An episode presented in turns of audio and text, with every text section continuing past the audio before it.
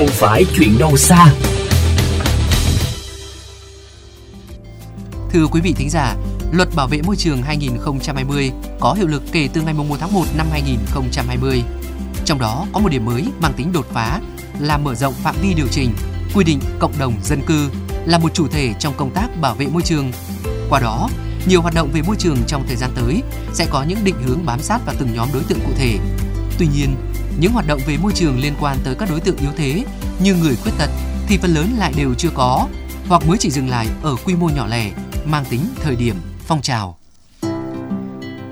Việc đa số phụ nữ và người khuyết tật được khảo sát không biết về luật bảo vệ môi trường năm 2020 cùng những vấn đề về môi trường vẫn đang tồn tại ngay tại khu dân cư nơi mình sinh sống là một trong những nguyên nhân khiến hiệu quả của các hoạt động vì môi trường chưa thực sự bền vững. Năm 2022, Quỹ thúc đẩy sáng kiến tư pháp Quỹ GIF đã tài trợ cho việc triển khai hoạt động của các sáng kiến, tăng cường tiếp cận pháp luật và tư pháp trong lĩnh vực bảo vệ môi trường cho các nhóm đối tượng yếu thế tại Việt Nam.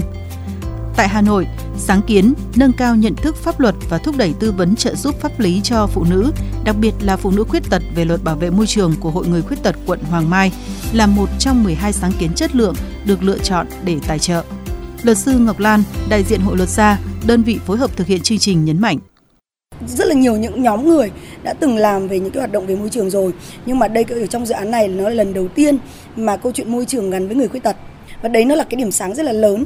Và với một cái điểm sáng thứ hai nữa là à, với à, mô hình chỉ của cấp quận nhưng mà lại có những hoạt động thực sự vượt qua tầm của cấp quận có sự hỗ trợ đồng thuận và sự ủng hộ từ chính quyền. Thì cái điều này nó là tạo cái đà rất là lớn để cho dự án có thể phát triển được. Điểm mới của sáng kiến là phụ nữ và phụ nữ khuyết tật trực tiếp tham gia phân tích và đề xuất các giải pháp nhằm giải quyết các vấn đề về môi trường mà họ đang phải đối mặt. Là một trong những đối tượng chính được thụ hưởng dự án, bà Nguyễn Lệ Hằng, Chủ tịch Hội Liên hiệp Phụ nữ quận Hoàng Mai cho biết thực ra cái dự án này thì quả thực là rất là có ý nghĩa với chúng tôi. Bởi vì từ trước đến nay thì chị em chúng tôi làm trên các hoạt động là về phong trào là chính.